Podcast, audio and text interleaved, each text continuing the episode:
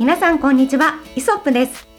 写真やカメラのお話を中心に今日も楽しくお届けしていきます。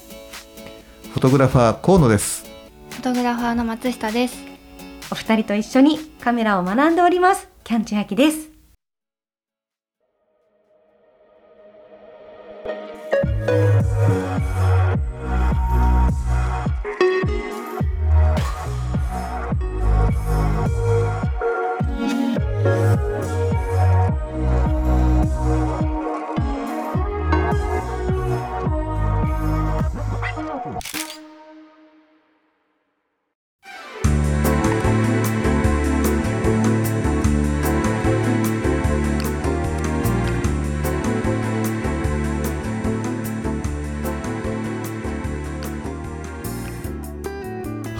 ということでですね、えー、私事ではあるんですが、はい。実は明日からうん。ね、えー、11月の11日、はい。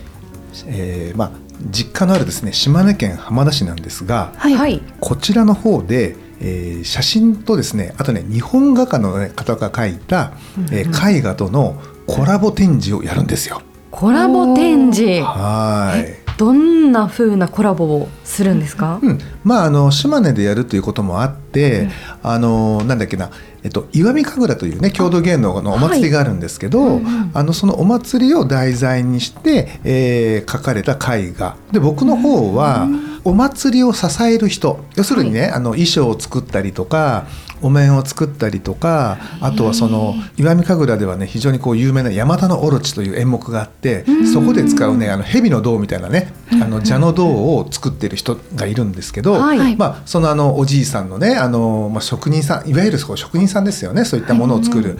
まあ、その人たちの、えー工房にですね何度か出向いて、ええええ。でそのえっ、とすなんていうかな、えー作品を作ってらっしゃるというか作業していらっしゃる様子をですね、皆さんの代わりに見てそれをこうね写真に記録してきたというふうな、まあ、そんな感じなね展示なんですよ。なかなかほら工房にね行くこととかってできないじゃない、はい、うん、なので、まあ、そういったねあの、僕がこのいけない人に代わって、まあ、こんなね素晴らしいねなんかあのなさなんか作品というかね、えー、と衣装だったりとかその蛇の銅だったりとか作ってるんだよっていうのを少しでもこう見てもらえて、はい。まあ、興味を持ってもらえたら嬉しいなと思ってですね、はい。えーもう何度かにわたって、えー撮ってまいりました。あーすごいですね。これねあの、子供美術館というところでやるってことはいろんなそういった美術が集まってるような場所そうね普段からか常設展でいろいろやってたりとかなんかまああのその辺あの、まあ、岩見地方の人たちの作品をこう取り上げて展示したりとかっていうなんかいろんなねそういうふうなえー活動しているところなんですよ。うん。えそもそもこの石見神楽ってご存知でした、私さん。あの河野さんきっかけではい。初めて知りました。えやっぱ地元の方は見る機会があるんですか河野さん？そうねこれはねあの例えば秋祭りだとかそういうほ、あの奉納神楽といって、まあ、お祭りがある時には神社にかあの神社の横にね本殿の横にこうまあ僕たちは舞殿って呼んでるね舞を舞うところっていうところでね舞殿という場所がまああって、はい。そこでね大体どあのーその地元の車中の人が、うんうん。うんまあ朝朝じゃないね夜8時ぐらいから、えっと翌日が月曜日で学校がありそうな時には大体10時11時ぐらいまで。え？で翌日もお休みという時にはうんとね秋祭りなんかだと昔はねあの一晩ずっと朝方まで、えー。すごいね。そうなの。もちろん、あのその誰もがもう行って誰もが自由に見れる場所なんで、あの全然ねそのほら入場料がとかそういったもの全くなくて、とにかく神社に行けばお祭りが見れるっていうふうな、あまあ、そういうね神楽が見れるっていうふうな、まあ、環境だったんで、はいはい、うん、あの本当にまあ浜田市っていうか、まあ、その地方では一般的なもので。そうなんですね、ただね今はねそれをねやっぱりこうなんつうんだろう、えー、と観光資産にあの、ね、し資源というかにしあのしていきたいっていうのがあるみたいでもうなんか毎週毎週なんかどっかでね神楽をやっているっていうねそういう状況。へえ、うん。じゃあ結構こうなんていうんですかあの行けば見ることができるっていう。そうね土日に絡んでればどっかしらでね見ることはできる感じ。えーなんかこう普通のいわゆる神楽とどういうところが違うんですっけ？うーんとまずテンポが速いっていうことそと衣装とかがきらびやかであるっていうこととそのお面もね本当にねこう、まあ、職人さん作る方によって全然その面の顔の表情っていうのは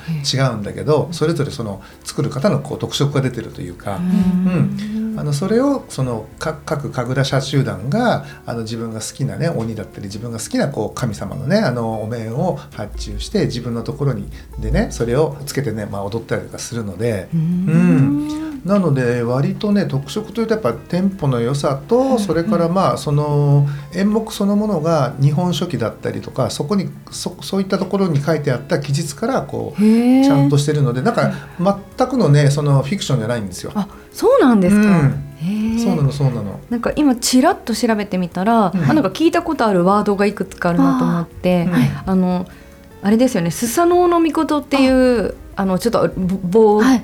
傍若無人なはいうんはい。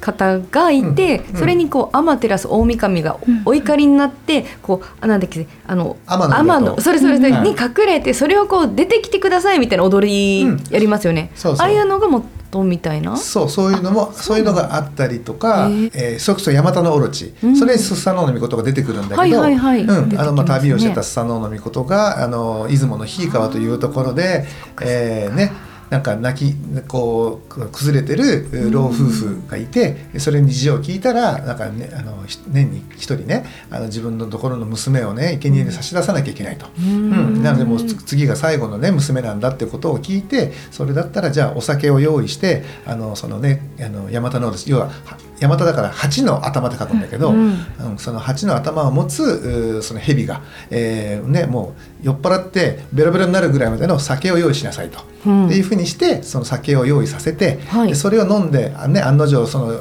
ヤマタノオロチはベロベロになりますと、うん。その酔っ払ったところを寝首をかくというふうなまあ、そこの一連のねそういった物語をそのもうほぼほぼそのなんかセリフなしで、うんうん。あのもうかくら、まあ、舞うことでねそれをこう演じてみせるだったりとか、なんかね本当にいろいろあるのよ。そうなんですね、うん。なんかこうそういうのってこう小学生ぐらいの時にこう読んだりとかしますけど、うん。ある程度本とかすごく身近にそういった日本の 昔のお話があるっていう感じなんですか？やっぱそのそうだね。生活をしてたっていうことはそういうことですよね。うん。そうだへねえ面白い。だから本当にねいろんな演目があるんでねこうん。れは多分ね YouTube でも随分あの、うん。アップされてるから、はい。まあ、興味があればねあの石見神楽石に見ると書くんだけどね、はいはい。石見神楽で調べてみてもらっても、はい。まあ、興味が持てるんじゃないかなと。はい。まあ、まあ今回ねその、うん。えっと写真展の、はい。えーではその石見神楽を支えるね、えー衣装を作ったり、まあ、そのじゃあの蛇の銅を作ったり、はいあとはそのお面を作ったりする職人さんのどこを僕は見てるかというと今回ね手元の表情。へえ、うん。手元。手元。これねうん。本当ねひ人によってね、まあ、もちろはい。ん手は形も違えばねこういろいろ違うんだけど、うん。おまあ、おみんな持ってる同じ手なんだけどね、もうね動き方とか全然違うのよ。これが面白くて。何人ぐらい職人の方をこう写真撮られたんですえーかっ。とね、えー人数で言えば246人の方のね撮ってるんだけど、まあはい。工房で言えばうん4工房、うんううんん、4つの工房でね。はい、うん。まあそれぞれ違うものを担当されてるってことですよね。そうだね。なんか衣装あの神楽のそういう衣装を作る人うん会社あの会社というかね製作所があの2箇所と、はい。それからあのその90歳オーバーのねあのおじいさんがいらっしゃる、その蛇の銅を作る、うんえー工房が一つ、はい。それからあと神楽面を作る工房、うん。でこちらのねあのー今見てもらえばね今度わかるんですけど、あのはいおひげを生やしたね非常にこうアーティスティックなね、おじさんがおじちゃんまあ僕らはおじちゃんって言うんだけどね、はいおじちゃんがですね実は今年えーお亡くなりになって。あ、そうなんですか。うんはああの非常にねこれあの僕の同級生も実はいてはい。同級生のお父さんでもあるわけよ。